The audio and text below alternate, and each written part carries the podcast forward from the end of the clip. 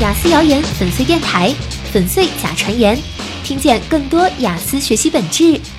公众号无聊英语倾情出品。雅思考生不可以问考官某个具体单词是什么意思呢？在网络上有很多的传言说，在雅思口语考试的过程中，只可以要求考官重复问题，而不可以要求考官对某个具体单词进行解释。其实这是一个谣言，因为要求考官去解释某个单词是可以的，只要分清是考试的哪一个部分即可。今天无聊英语就来给大家科普一下，哪些部分可以问，哪些部分不能问。如果问的话，应该如何正确的问？首先，你可以要求考官在雅思考试的 Part 一提出重复该问题的要求，如：你可以重复一下题目吗？除此之外，你不能问任何其他问题，也不能提出对某个不理解单词的解释要求。考官的权限仅限于在 Part 一中重复问题，除此外无法为你提供其他帮助或单词解释。也就是说，考官不允许解释问题和改述问题，也不能解释单词。在雅思口语 Part 二部分。也就是通过提示卡来描述事物或经历的问题中，考生无法提出任何问题，更不能要求考官去更改主题。你必须使用考官提供给你的主题问题进行回答，并尽力谈论与你的提示卡有关的内容。如果你看不懂提示卡上的字词，那么考官也没有权利为你解释相关的内容。你需要按照卡片上的主题，并按照你理解的提示进行回答。你也可以将你想要的任何其他信息添加到谈话中，以达到与主题相关的表达时间延长。考官会告诉您何时开始说话以及何时停止说话，你不需要提出任何问题。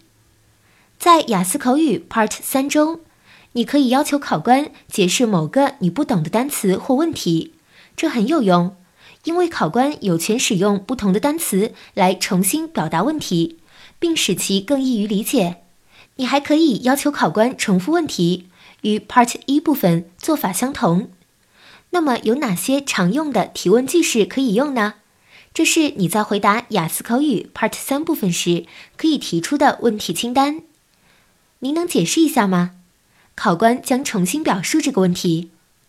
您到底是什么意思？审查员将改写这个问题。请您解释一下含义吗？对于特定词，word 什么是什么意思呢？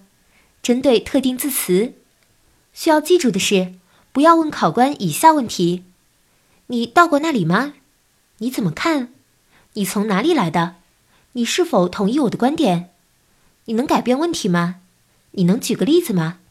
你能给我一个不同的话题吗？你对此有何看法呢？有时考生对一些特定问题需要花些时间思考问题，再给出答案。